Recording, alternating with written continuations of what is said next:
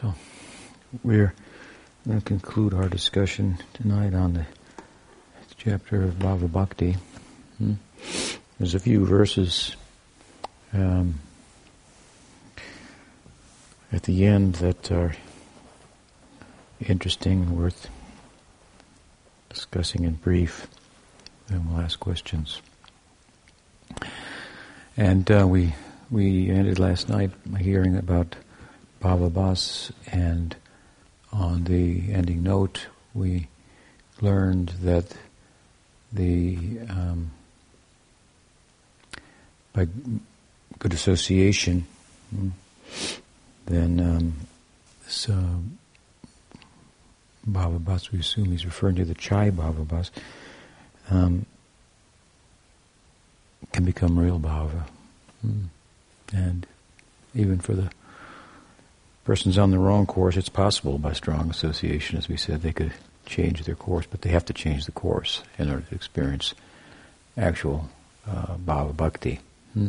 So, but anyway, tonight's verse is uh, really the second half of the the uh, the verse that we ended on last night, which says in the first half, as I'm saying, that by association with devotees, it's possible that the bhava becomes real bhava. Hmm. And conversely, the best of bhava can uh, wane like the waning moon hmm, by offense to a devotee. So, the association of devotees is everything, and abuse of that is um, the uh, worst thing we can do for ourselves. Hmm. Very important principle, uh, again, this, this comes up everywhere, everywhere, everywhere by association. What how we associate, but how we become. So, very important principle, as I put it, that we have a nature that lends itself to nurture. Hmm? This is the meaning of the tatastha. So, we have the two environments constituted of the Swarup and Maya Shaktis, and we have the tatastha Shakti. Those are the nourishing environments. So, here I'm referring to Swarup Shakti as an environment provided by sadhu sangha. And if we have that association, we become devotees. If we have ch- bhava it could become real bhav. Hmm. All by association. And again, so hmm, we are made by association and how we take advantage of it. If we abuse good association, then it's possible that our situation will become reversed in this case. Hmm? And even the best, he says, bhava Bas, gradually wanes, just as the full moon in the sky gradually wanes. Hmm. Then he goes on to make a stronger statement, even to emphasize this point. What point? That, um, as I say, as much as we are made and our good fortune is created, I should say, by association, if we abuse it, then it's a great misfortune for us. So I think really we're going to hear some verses here that are more or less hypothetical. Hmm. Um, and starts with this that by offending the great devotee or the Lord, even what to speak of bhava bhas uh, waning, hmm, best of bhava bhasas waning, even real bhava hmm, can be affected. Hmm. He says, by an offense against the dearest devotee of the Lord, even real bhava will be destroyed. If the offense is grave, if the offense is medium, that bhava will turn to bhava bas. If the offense is slight, that bhava will become of an inferior type. So, the principle of association important, and then how to associate hmm, such that we don't make offense. It's important. Offending the Vaishnavas, offending the Lord. Um, here it says to a very dear devotee of the Lord. So it's making a, making a, a, qualifying his statement. There's all types of offenses we could make. Of course, we can offend with our minds. We can offend with our voice. We can offend with our with our actions. We could offend a, an inferior um, um, You're, you're a beginning devotee. We could offend a peer. We could offend a superior devotee. Hmm. If you put all this together, if you offend a superlative devotee with physically, you have the worst kind of offense, from mental to verbal to physical. The offenses will be graded from lesser to greater. Hmm. And of course, the devotees are graded from from novice, intermediate to superlative. So you have a superlative devotee and a physical offense. You have the worst combination. Hmm. Um, and, and it's said, of course, that these offenses can be remedied. Physical offenses can be remedied by rendering service. So we see someone offend physically a devotee some way, then then they become his disciple and render service. Or verbally, then it can be rectified verbally or mentally. It can be rectified mentally. I had a thought, it was offensive. I can counteract the thought, and so forth. Uh, so um, here, anyway, the subject is offense to a dear devotee. Hmm? And what does he? He goes on further. And says, um, or the Lord against the dearest devotee or the Lord. So it's a powerful offense. Then, um, I mean, in in one sense that it's in relation to a superlative devotee. It could be there are gradations, as he mentions here. So it could be the, in the worst way. It could be in a medium way, or in, in a, or slightly, and the effect will um, be determined accordingly. Hmm? But in the worst case scenario, the bhava is destroyed. Hmm? So, again, I think um, this is a little hard to digest because we've heard so much about bhava and what it, what it what it constitutes and how it's the perfection of sadhana and so forth. It's uh, takes one into the nirguna and uh, and um, and uh, it's, uh, it's, it's it's a liberated condition, so it's almost like falling from Vaikuntha here. but it's the penultimate state, if you will, within bhakti, hmm, before attaining prema. And um, of course, for the most part, we've been talking about here the sprout of bhava hmm, in this chapter, beginning of that. Um, so that helps us a little bit to uh, wrap our heads around the idea that the bhava could be destroyed. But again, I think the point here is primarily to emphasize the the detrimental effects and potential of offending great Vaishnavas, something we're warned about over and over again. And it's it's it's you think, well, when I've heard that, I've heard that, I've heard that, but uh, uh, the emphasis of it uh, does seem to be uh, important. And I see personally my experience, so many devotees making offenses, despite so many warnings. Now you're all thinking, I've made so many offenses. I'm not really referring to you, but I mean really offensive things that uh, people say and, and, do and so forth. Hmm. Especially we find with the passing of, of, of one acharya, like Prabhupada, for example, and then um, many of his disciples after that didn't seem to really learn this this point well. It's a point for emphasis. We find it in the Gita, a similar idea. Hmm. The uh, uh, well, that will come later. I'm getting ahead of myself, but um, offense uh, is emphasized here, and therefore this is somewhat of a hypothetical. Hmm. We don't know of any incident where this actually happened, although there is one cited by Vishwanath Chakravarti in his commentary on this verse. Hmm? He says that bhava will be destroyed by aparadha, the dearest devotees of Krishna. Again, where's the example? He says, the example is Dvivida, the monkey, a follower of Ram.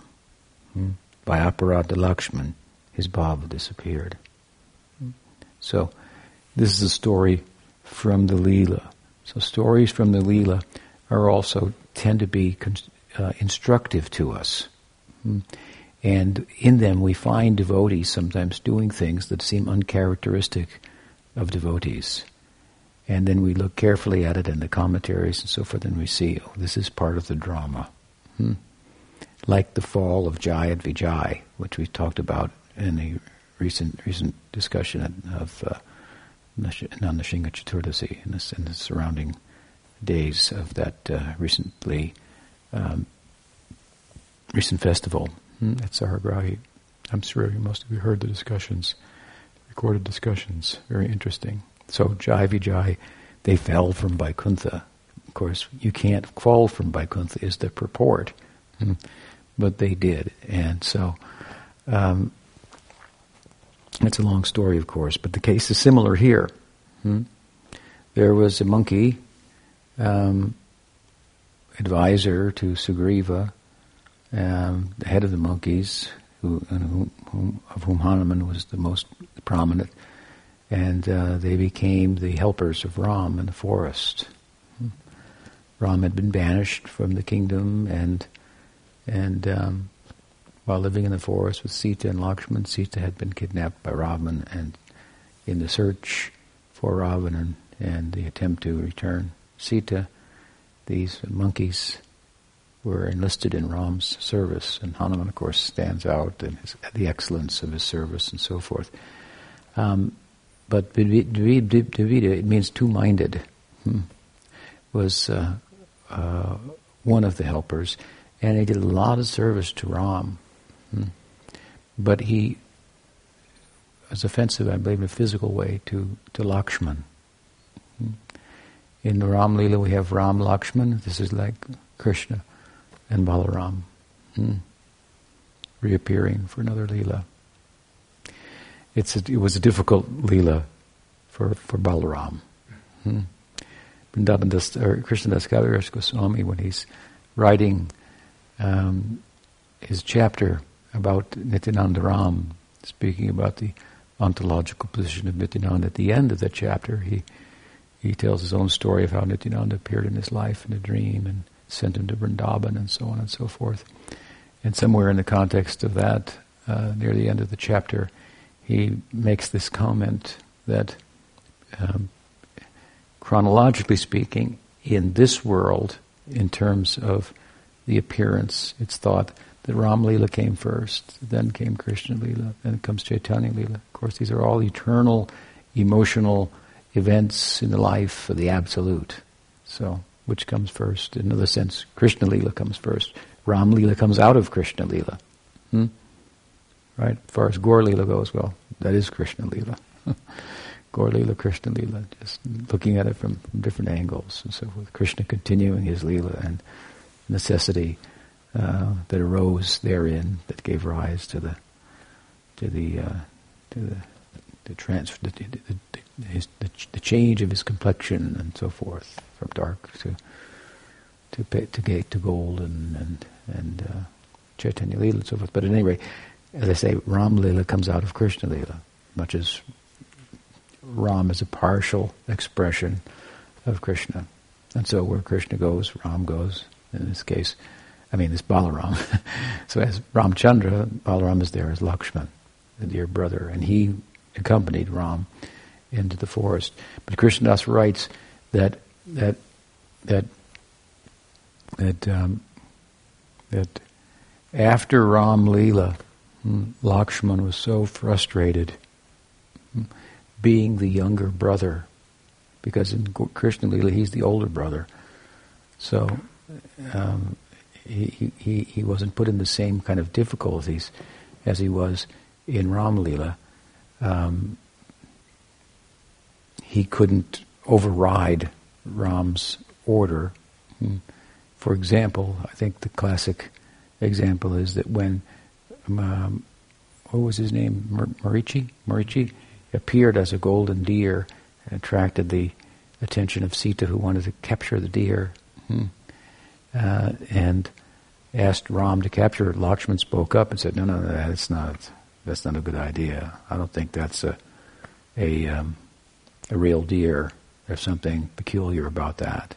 So, with his wisdom, he weighed in on the situation, but she dismissed him, and and Ram wanted to please her, so Lakshman's good counsel was overridden, and um, it it, he got himself in a, this and a number of other instances a very, very unbearable situation for himself. That if he was the younger, if he was the older brother, he wouldn't have found himself in. So Krishnadas says he kind of, in Ram Leela, after experiencing being the younger brother, he took a vow never to do that again. And Krishna, in Gaur he came as the, as the elder of Chaitanya Mahaprabhu. Hmm. So, anyway, Lakshman is important as, as Balaram is to Krishna. He's, he's a, a, a perfect servitor of Ram, hmm. as Nityananda is of Chaitanya Mahaprabhu. And so, um, Krishna also writes there in that story of his own life how his own his own brother, in whose home he was living, was found to be a devotee of Chaitanya Mahaprabhu who didn't have regard for Nityananda Prabhu. And realizing that, Krishnadas left home, hmm, became homeless, walked out. And Nityananda Prabhu came to him in a dream and told him, go to Vrindavan. He came with his associates. They were chanting Krishna, Krishna, Krishna. And they were wearing peacock feathers and carrying sticks and flutes and and so forth. And Nityananda Prabhu said to him, go to Vrindavan, all your desires will be fulfilled there. He woke up from the dream and immediately left for Vrindavan. Of course, he became the great Krishnadas Kaviraj Goswami. Hmm. He tells his, his story there, how this came about, the writing of Chaitanya Charitamrita and so forth. Hmm. His attaining Vrindavan by the grace of Nityananda Prabhu. Arko binitai chander karanoibe sangsara vasanam tuchahave. Hmm. This is the way through Nityananda Prabhu. Hmm. So he gives this uh, what, what is called what is it called? Anyway, half hen. I forget the Sanskrit. Half hen logic. You know the half hen logic. Kutuku, kukutinaya, kind of logic. So from the from the Nyaya Shastra. So half hen means man had a hen, and you know the story, right? If he's he was making a living from selling eggs, and so from one hole in the chicken, eggs came out. That made him money. From another hole, the mouth, he had to put money in in the form of feed. So I thought, what's this? One hole I have to spend money, other hole is making money. Cut off the head, and I won't have to spend any money. Of course, then he didn't get any eggs after that. So he said, this kind of logic applied to Gaur Nitai, this is a spiritual suicide. Hmm? That if you profess faith in Chaitanya Mahaprabhu but have, don't have regard for Nityananda Prabhu, or even the slightest disregard for Nityananda Prabhu, hmm? Mahaprabhu went out of his way again and again and again to emphasize the importance of Nityananda Prabhu, who himself, no one more the Nityananda Prabhu has brought people to Chaitanya Mahaprabhu. Hmm. He's the greatest servitor of Chaitanya. People sometimes wonder what is Nityananda's role with regard to the gift of Chaitanya Mahaprabhu. And some people try to force him into being a receiver of the gift. And just like they try to make Prabhupada into a manjari, even though he repeatedly said, I'm a cowherd, and, and this is my affinity, and so forth. They even tried to make Nityananda Prabhu into, into manjari. This is a, an idea that's not embraced by, by Krishnadas Kaviraj Goswami or Vrindavan Das Thakur. Hmm? But what is his role then? He's not. He's the, in the role of Balaram, and he, he's the sevak of Bhagavan. He's the, he's the, the, the, personification of the Godhead in the in the form of, of service, and so no one does more than Nityananda Prabhu to bring people to Chaitanya Mahaprabhu and give them that opportunity. And as I say, in the course of doing that, some people get attracted to him, his mercy, and they end up imbibing the, Sakhya Bhav that he has. He himself is, is not openly trying to canvas for that as much as he is to just try to bring people to Chaitanya Mahaprabhu. Hmm? So, such an important person, Mahaprabhu, in a number of occasions, we see him going out of his way to make clear who he is because after all, he was a little unorthodox in his behavior and, and um, wearing his bhav on his sleeve, so to speak. Hmm? Um, an avadhut. Hmm. He would uh, he would uh, sometimes showed up in a in a social setting naked, being oblivious to the fact that he was naked, or being in the in the mindset of a young boy who, as I said in relation to the Kumaras when we had this talk, they could go anywhere. Young boy shows up naked, young, young, not an adolescent, but young, young boy, it's, it's not a problem. Hmm? So, so he did that, but he also jumped in the Ganges and swam with crocodiles. So you have to be able to do both. so anyway, he was unorthodox and hard to understand, and Mahaprabhu repeatedly tried to emphasize in his circle the importance of Nityananda Prabhu and to show regard to him, and so forth. And so Krishnadas makes this point that if we don't have regard for Nityananda Prabhu, then our regard for Chaitanya Mahaprabhu is like the half-hen logic. Hmm. So that's not a good that's not a good reasoning to cut off the head of the chicken because then you won't have to pay for the feed anymore, thinking that you'll have eggs for free. It doesn't work like that. Hmm. So we don't want to offend Nityananda Prabhu. We don't want to offend any Vaishnav or any form of the Lord. Um, but here we're speaking about Nityananda Prabhu because Dvivida was a devotee of Ram, but he was offensive towards Lakshman. Hmm. The Ram, the Balaram, the Nityananda, if you will, of Ram Lila. Hmm. And so in his next life, if you will, he took birth in Krishna Lila as the famous Dvivida gorilla who um, I believe who who who, who was uh, uh, very offensive to devotees, and he he um, uh, went and chased Brahmins away from their place of sacrifice, and urinated there, and contaminated the place, and it was a real problem for the pious people.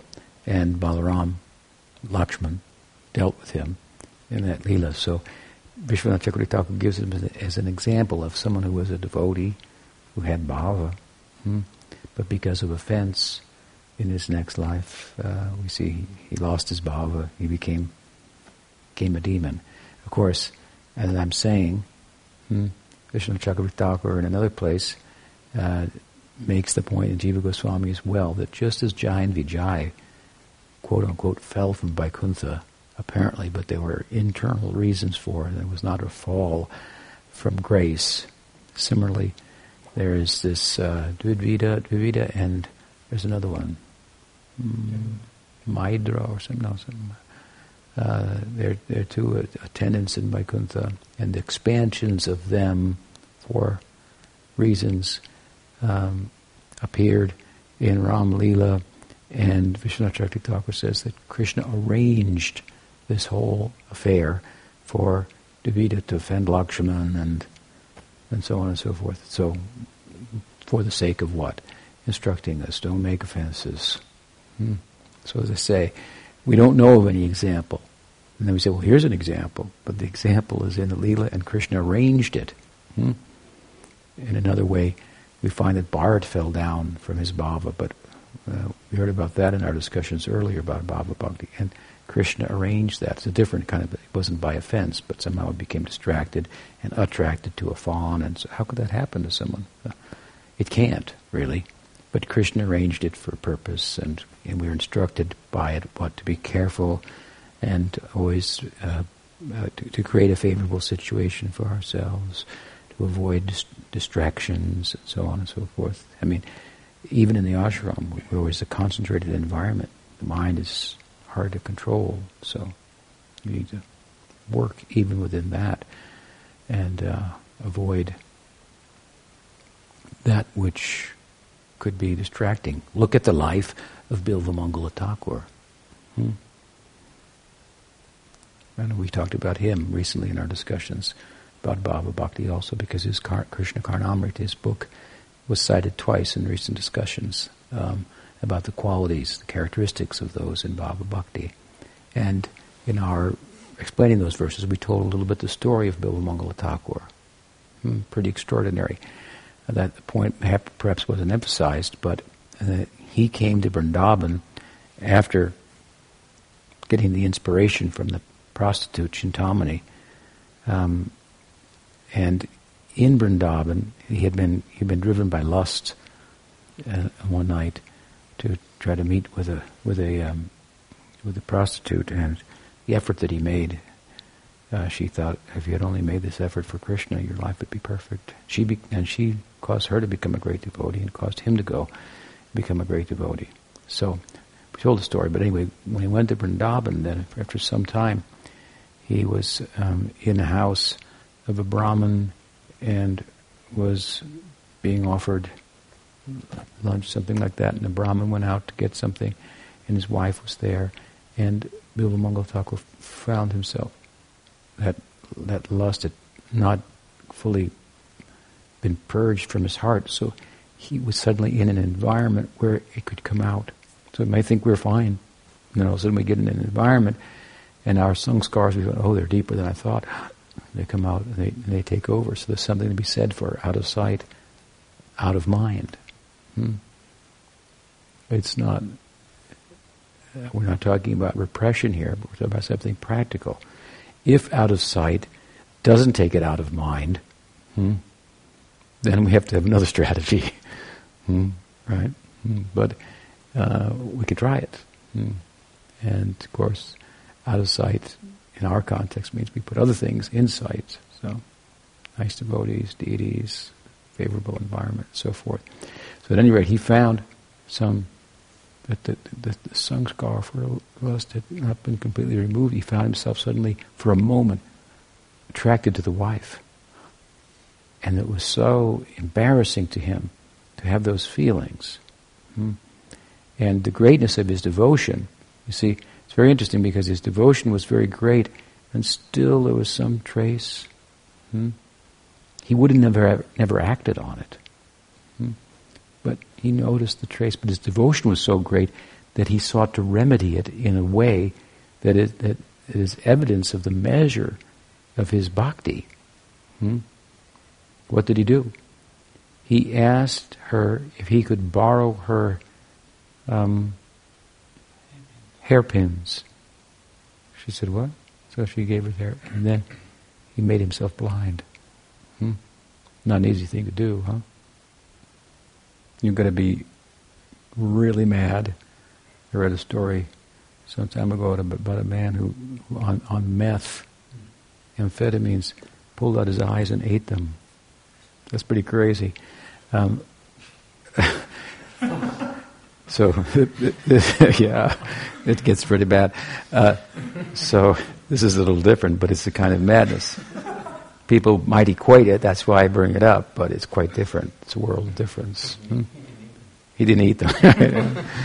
but on the strength of his devotion, so, so this is just this tells us this person was a deep, deep, deep devotee. Hmm? An ordinary person couldn't do that, and wouldn't react to oh, he would just think it's there. I'm not going to act on that. Okay, hmm. fine, you know, I'm okay. But when we advance, then the when we see some small defect in ourselves, we magnify it. Hmm. It becomes magnified in our minds. Others will think, "What? That's your defect? If I had that, my life would be virtuous." Hmm.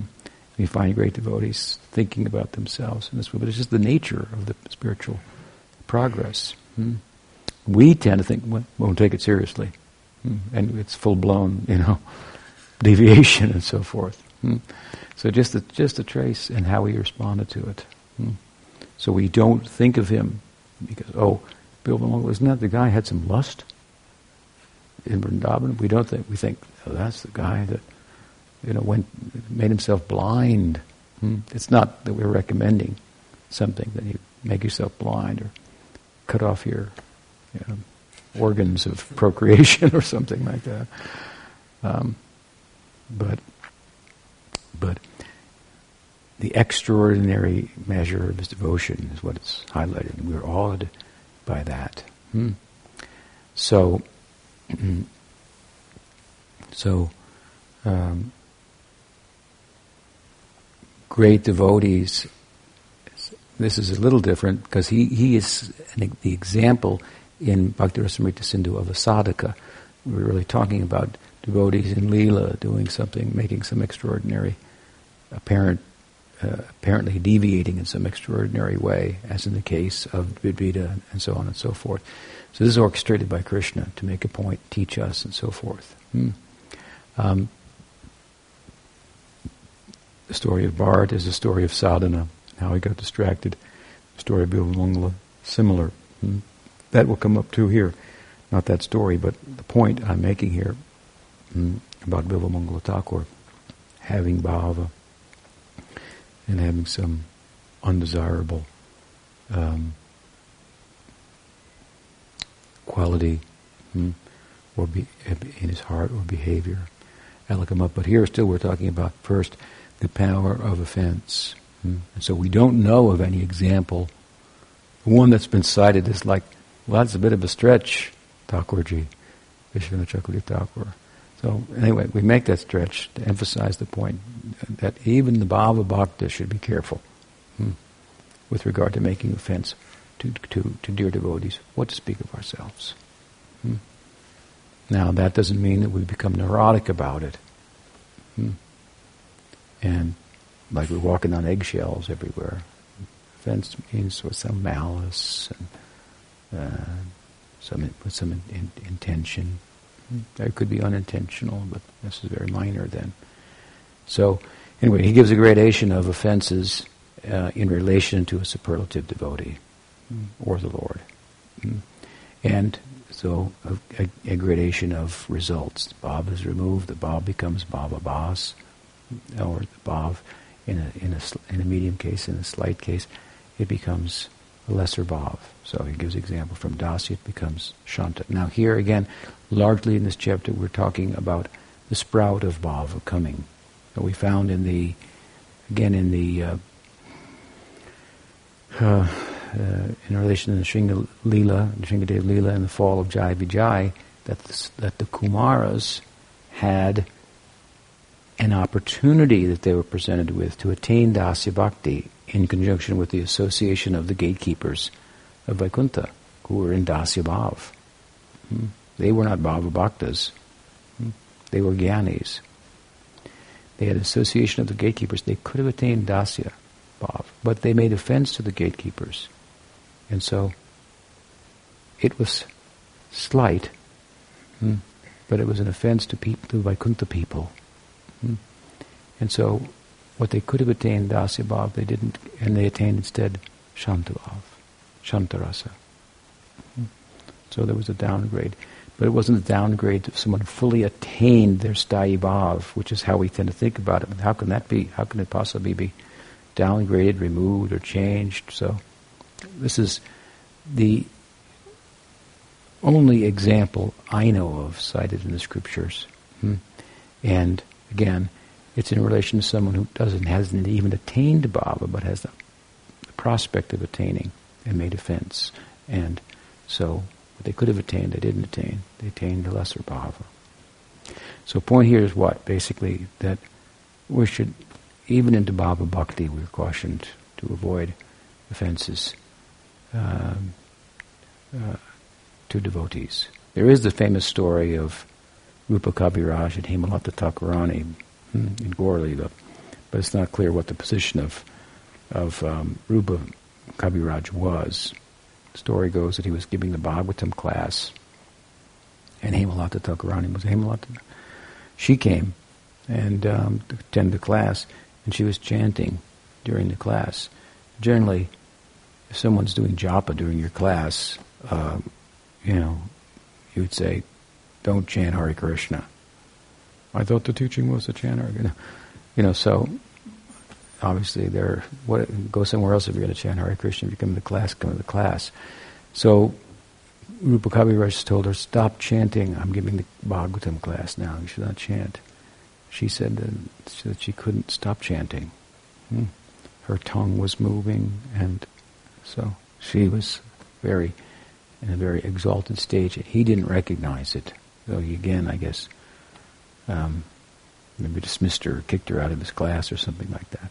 For this offense, then he fell down. He ended, ended up propagating a, a uh, misconception about bhakti, hmm, about rag bhakti, his famous misconception. The idea that with your sadhaka deha, because Rupa Goswami says in rag bhakti we should perform service with a sadhaka deha and a siddha deha. So he thought that we should perform the, the service of the Siddhadeha like a gopi in the Sadhakadeha, wearing a sari, uh, and so on. So it's a more sophisticated theological deviation than it might sound. Because if you think, oh, this guy's putting on a sari, thinking he's a gopi. Obviously, he's you know a deviant, but the, the, it's very subtle actually what his philosophical points were. And Vishnu Vishwanath Thakur came and gave the interpretation that rendered that a deviation hmm, from the orthodoxy of Gaudiya Vaishnavism. He said the verse means that you should render service in your sadhakadeha and siddhadeha as it's attained, hmm, and follow the footsteps of the people of Vrindavan. Hmm, but in the siddhadeha we follow the devotees as they appear in Krishna Lila in their siddha And in our sadhakadeha we follow the same devotees as they appear in this world, in their sadhaka dehas, like Rupa Goswami. Hmm? You understand?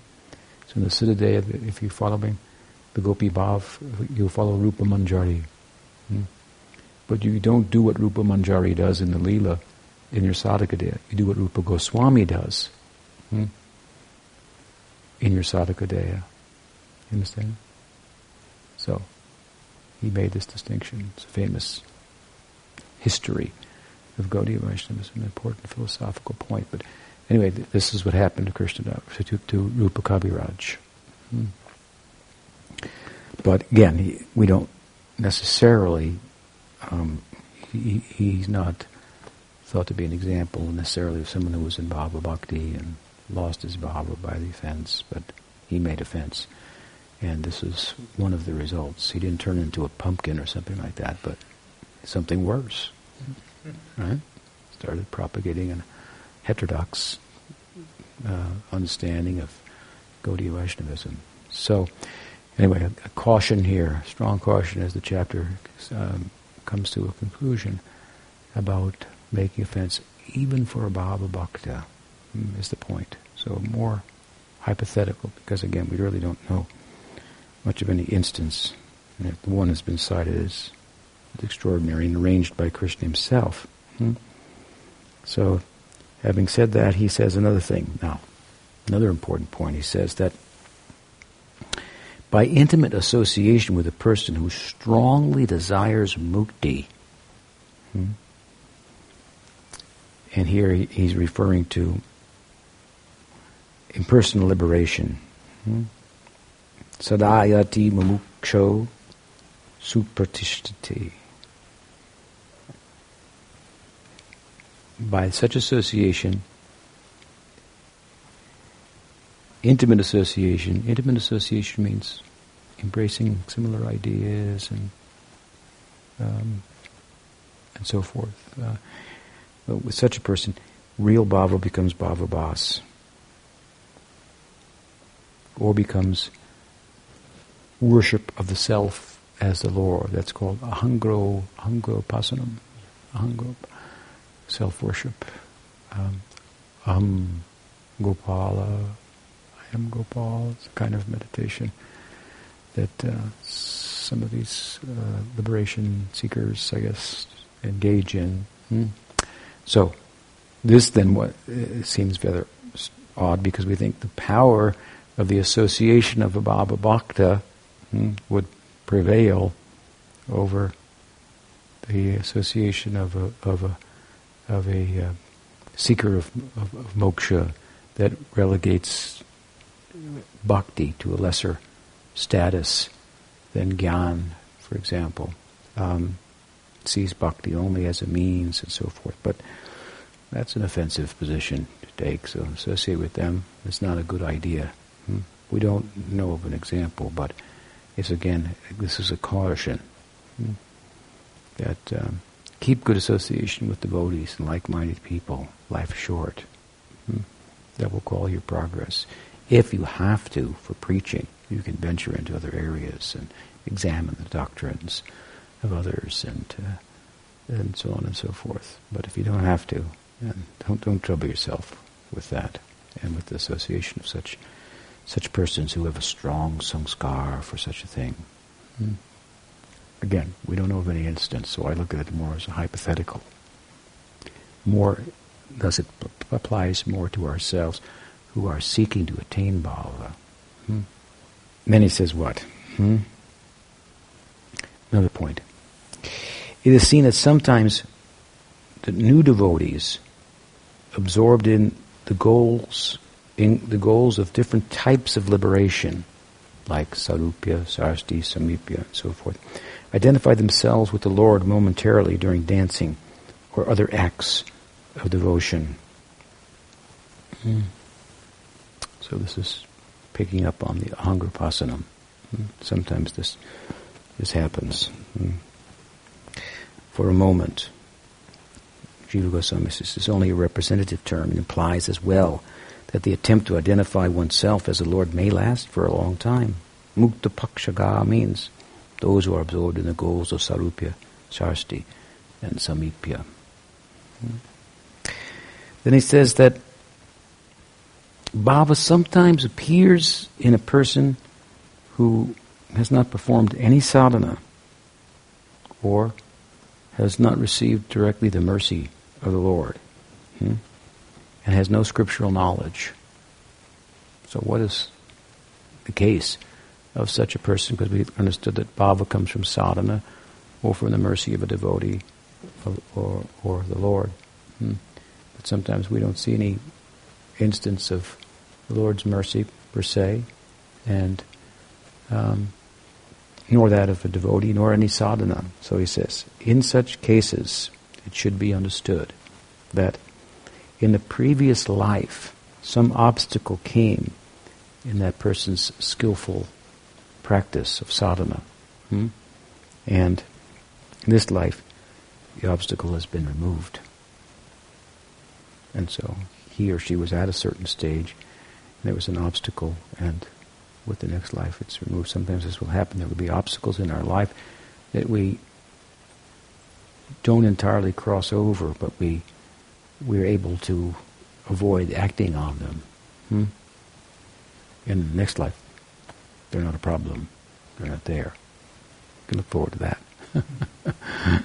so, um, so in other words, they did skillful sadhana in the previous life, and now they're pick, pick, and the obstacle got in the way. They passed on, came back, and they pick up where they left off. So we see that people, not every, all the flowers don't blossom in the garden at the same time. People come from different backgrounds and so forth. Some of them hit the ground running. Some have a hard time standing up. Hmm. We're working with everybody accordingly. Hmm?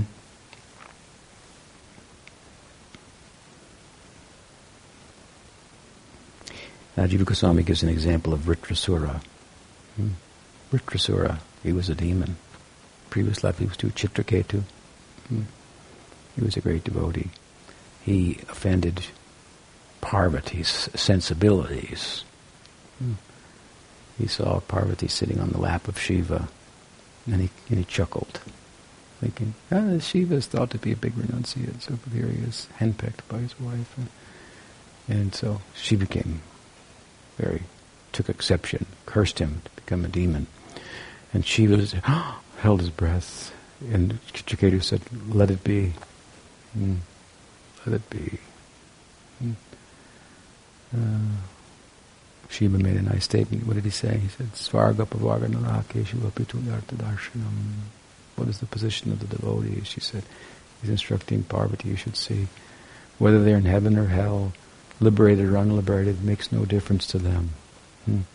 So the fact that he was cursed to take birth as a demon, it, it had no he didn't try to check it. He could have. Hmm. So he was uh, mature in his in his in his bhakti. Hmm.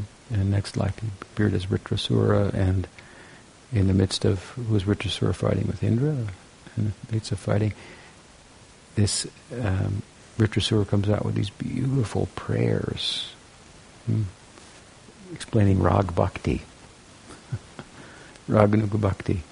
Like, where did that come from? Um, and so he's an example. It all happened in the previous life. Some obstacle came, and so it showed. And now it's his previous, his past shows up in the present. Hmm? Then he says, "What that bhava which is more amazing than anything in this world, which gives all powers, which is very deep." is caused by Krishna's mercy. And what he's saying here is he's reflecting back on what was said earlier, that there are two ways in which bhava is attained, by sadhana and by the mercy of Krishna or the, or the mercy of, of Krishna's devotee. And he says here the most wonderful type is that bhava that is given directly by Krishna. Hmm. And here, Jiva Goswami says that the author is thinking, Rupa Goswami, about examples like Putana. Hmm. So that's why it's most wonderful, because it, it, illustrates the super extraordinary mercy, kindness of Krishna. Hmm. You give such such a blessing, hmm. and such a high result came hmm, immediately. Then he makes another point. He says, if some apparent fault is seen in a person who has developed real bhava, you know, again, the example of Bilvamangal Thakur comes to mind that I was citing earlier. Mm-hmm. One should not be hostile to such a person because that person has accomplished the goal in all respects. Hmm. So it, it, it, may be the case that, um, let's say you have a box of camphor. You know, camphor, it has a very powerful scent. So if you keep camphor in a box, you open the box and you take out all the camphor and close the box. And then I give you the box, you open it, you'll smell camphor but there's no camphor there. Hmm. They say where there's smoke, there's fire. It's not entirely true. There was fire, but the fire could be out. Hmm. There could be no flames. Could smoke would remain, something like that. Hmm. So we're cautioned. In the case of Bilvamangal Thakur is a good example. He found some lust in his heart. Shall we characterize him by that? Or by the obvious bhakti and bhava that he had that caused him to react to it in the way that he did. Obviously, the latter is uh, the side we will take. We are advised as such. Hmm? Um, there may be some external bad contact, con- conduct, but one should not be hostile to such a devotee because of having, by having bhava, the person cannot be contaminated by those external actions and recites a verse in this regard. Hmm? From the Garuda Purana, whether one is pure or contaminated, regardless of one's external situation, simply by remembering the lotus-eyed personality of Godhead, one can cleanse one's internal and external existence. Reminds us of Apiched Sudaracharo in the Bhagavad in the Gita He's properly situated, even if he appears to have some fault, we'll weigh in on the fact that he's properly situated. Now, you know, people think, well, how do I, you know, I see some devotee, he's deviating, maybe he has bhava. The symptoms of bhava we've already gone through. characteristics, observable characteristics, and so so. Both things have to be there, hmm. right? Uh, and this would, these are exceptions, extraordinary examples, and so forth. And I give the example of Bilvamangal Thakur. And again, we see how he responded to the, to the, the behavior, which was really only in his mind. Hmm. But it could play itself out in some other way. It's possible. So all possibilities are being discussed. These are exceptions to the norm. Hmm. And if someone is, is pretending to have bhava and and continually engaging in activities that are um, reprehensible hmm, by the standard of Dharma and Vaishnava behavior and so forth. And then says, I have the bhava if I can do. Use this verse, obviously it's an abuse. Hmm.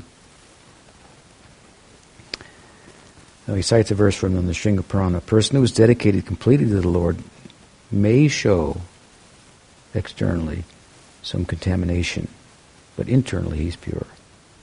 The full moon, although marked by the figure of a rabbit, is never overcome by darkness. So, this is a, in the scriptures they see that a rabbit there. People see other things, I suppose, but but uh, when the full moon comes out, here's the point, and it's a nice one. When the full moon comes out at night, it's so beautiful. Hmm? The full moon rises; it's very beautiful in the sky, in the clear sky and no one no one, you know, all the poets writing and so forth, but no one says, and the moon rose, but it had spots on it. Hmm. Bummer. This doesn't. It's so brilliant. Those are just. It's, it's not even not even noticed. Hmm. Of course, the moon is himself hmm, said to have noticed his faults when he rose at the time of the appearance of Gaur, Gaurchandra, the golden moon of Sri Chaitanya, who has no spots whatsoever. Therefore, he covered himself with Rahu, and there was an eclipse for the time of the appearance of Chaitanya Mahaprabhu. so this is a beautiful, poetic explanation of the of the workings of nature hmm, in connection with the appearance of of, the, of Chaitanya Mahaprabhu in the world. Hmm. But again, when we see the moon, I mean, I can think of many times seeing the moon, and I never ever thought, oh, it has some spots on it, or, or heard that, or anybody writing like that. Hmm?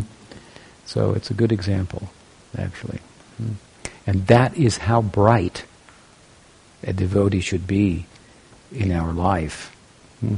for us to be able to minimize any external hmm, apparent uh, discrepancy, something like that. Very bright, very luminous. Hmm. And so this brings us to the close of, of an extraordinary chapter. With it, Rupa Goswami says, Rati, is another name for bhava, is naturally and eternally unstable. Because, he explains himself, it is continuous, ever increasing desires for pleasing the Lord and is full of bliss, manifesting this instability in the form of a variety of sanchari bhavas is tastier than millions of moons. Hmm. So he's referring to the fact that the bhava, this, the, the sthayi bhav, uh, in time will be augmented by these sanchari bhavs. Are 33 sanchari bhavs. They don't all apply to every rasa. Hmm? But those that do enter in, influence, and then they're transient, so then they, their influence recedes. And so this, it's, it's like an ocean hmm, of rasa. Ups and downs, as I said. We move in the world for search of love. We cannot rest till we find it. When we find it, it has a movement of its own. Hmm. So it is with bhakti. Hmm. And it makes the heart steady, but uh, unsteady in its steadiness. But the unsteadiness is part of its steadiness, being focused on Krishna, dynamic as he is, causing so many emotions to arise, and and, uh, and this in an ongoing, continuous way, forever, without end. Hmm? Are there any questions? Yes. Uh, regarding aparadhas, I'm wondering if you have some thoughts on the Vaishnava etiquette on the internet. There is none, unfortunately. So we need an internet czar who is uh, to weigh in. And ding, aparadh. That's the problem. That's why I've recently kind of signed off. It's just people don't know hmm, who's who, how to you give a good answer, they don't understand why it's a good answer, and then oh, it's just it's just it's just a it's an unfortunate situation there. Hmm. Um, yeah. The general mandate on aparadh, of course, is in a preaching situation is if people make offense, then you know, defeat them or, or to leave the place something like that. But um, unfortunately, people don't know when they're defeated half the time. They don't. They don't understand how to read, how to what what are conclusive statements, and how we arrive at them. And so much fanaticism is there. Hmm. That in the name of of, of faithful adherence. Um, oh, it's it's it's it's a problem. Do the best you can. Don't make offenses. Hmm you try to make the right point, but um, I, I, see people come on and you know you, you make a point on a thread, and it's and, and they have nothing to say, and they, then they come back on some other thread, and they're making the same point, and you're already, you know, it's like it's it's it's it's very it seems very rare that somebody really gets it, and if they do, then for a minute they have some epiphany. Well, he's really saying making some good points here, and then without continued association and so forth, they can't seem to hold in that uh, favorable pattern for very long. So it's uh, I'm taking a rest from that. Hmm. It's a problem. What else? So this was discussing how an offense to a devotee of the Supreme Lord can cause great disturbance. So I guess that refers also to like the scripture, Bhagavatam or the scriptures. And sometimes I see devotees like they have their book and they put like their cup on top of it. Oh yeah, we don't do that. So it can, I guess it's the same kind of thing. Yeah. Yeah. I remember once I gave a class, and uh, I, it was a teacher from a Christian school brought all his students to hear, you know, and they all sat on their Bibles. They had their Bibles and they sat on the floor, and they, you know, I was like shocked. I, didn't say anything. I think I took the Bible and like this before I spoke. anyway, yeah, we, we have to have uh, guard for the Bhagavatam, it's considered, um, what is that verse? Um, Idam Bhagavatam Nama Pranam Brahma Samitam Vitam Sloka Charitam Chakara Bhagavan Sheshaloka Siddhanam Sustanam uh, Bhagavatam is a literary incarnation of God. So it's like there's the tortoise incarnation, the fish incarnation, there's the the Sring avatar, there's the book avatar, Grantha avatar. So it used to be in um, days gone by where there weren't printing presses, it would be kept on the altar. Only by qualified people who could read and understand and explain it. Then you print it and give it everywhere, and people abuse and misuse, and that's the the inevitable um, result of preaching. Therefore, the preacher has to be able to digest the distinct possibility that people will make offense. Hmm. They will be good, and people will make offense. You have to be able to digest it. Hmm. So we should have high regard for the books. Yes. Can we extend it also in the sense that in today's age a lot of books are like e-books? On computers or on iPads. So in that sense, if we if we have a computer or an iPad and we're using it for the scripture, then we shouldn't use it for nonsense. Also, it's like yeah. putting, keeping the Bhagavatam in a their place there with other stuff. Yeah, yeah. No, we we we use this technology for only for devotional purposes, mm. not for anything else. Uh, we you know, we can use anything in Krishna service, but we don't want to be used by things in the name of Krishna service. Just be attached to gizmos and gadgets and and be under their spell, so to speak. Hmm. But so it takes some power, some spiritual power, to be able to use those things for something other than which what they were, you know, created for, so to speak. Hmm. Use the thorn the example is sometimes given to take out a thorn. You have a thorn in your leg, you can take another thorn to get it out. Something like that. These things have no value otherwise. It's yantra. It said that Arjuna at one point was um, helped this demon Maya Danava, saved from a forest fire. Right? Agni was eating the forest. And so he gave Arjuna a blessing that he would have yantra vijnana. Krishna said, don't take it, it's meant for Kali Yuga. It means, science, vijnana means kind of science, science of machines. Mm. And see where the science of machines is going. They're telling you, you are a machine. you are a machine. And we will create robots to prove it. They will be completely human. Mm. To prove to you that you are you are a machine. Of course, my response is, and then that machine will think, do I have a soul or not? And you start, you never get away from it. They become completely human, then they'll have to think like this. Hmm. People are very bent on this, uh, proving that there's no meaning to life, hmm. which would be the idea. Just like machines don't have any meaning unless we, we, we, we, we give them meaning, right? Hmm. If a machine dies, you, know, you kill a machine, you don't go to jail.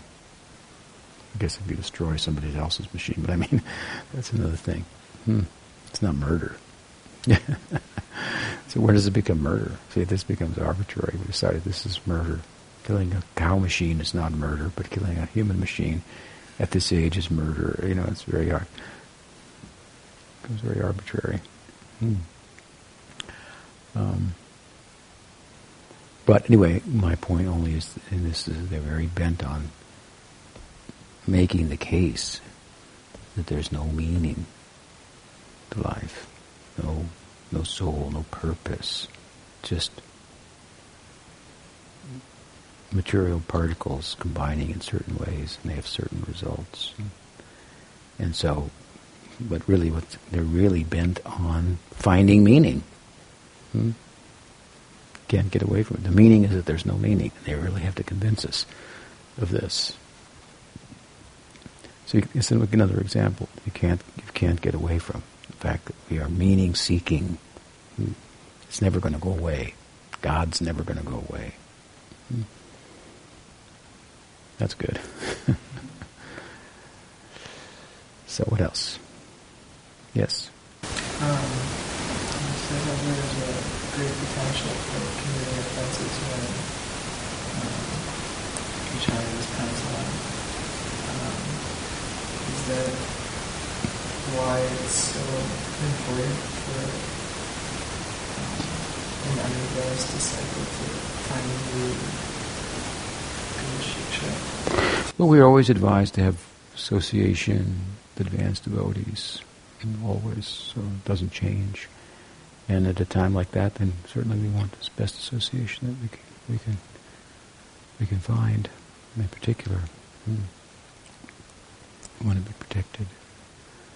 Yeah, but it's not necessarily the case that with the disappearance of the acharya, then there's great opportunity for offenses. But it's it, it did happen with the disappearance of Prabhupada, and there are reasons for it. Does not necessarily that that's going to be the case every time that, that uh, the Acharya departs. Sometime we'll go into the, the reasons behind it all. This particular phenomenon in relation to Prabhupada's disappearance. But I think basically it's coming from the, they, they need guidance. They don't people don't recognize it. Of course, it's complicated by the fact that certain persons were presented as presented themselves as being capable to guide, and then they disappointed them. So then the pendulum swings the other way, and then they have a lack of trust, and and then they artificially put confidence in in the previous acharya hmm, in a way that makes it difficult for them to put trust in a present acharya or to recognize one. And so their reaction to a problem is as bad as the problem itself. It's not the solution. Hmm. But anyway, so we emphasize this point. Yes, we always need good association. Hmm. And so you should become a good association. Hmm. That's where I leave before. That will be best. All right. Stop there. Shri Shri Gaur Nityananda ki jai, Gaudiya Vaishnava Guru Parampara ki jai, Gaur Bhaktivinoda ki jai, Gaur Premanande.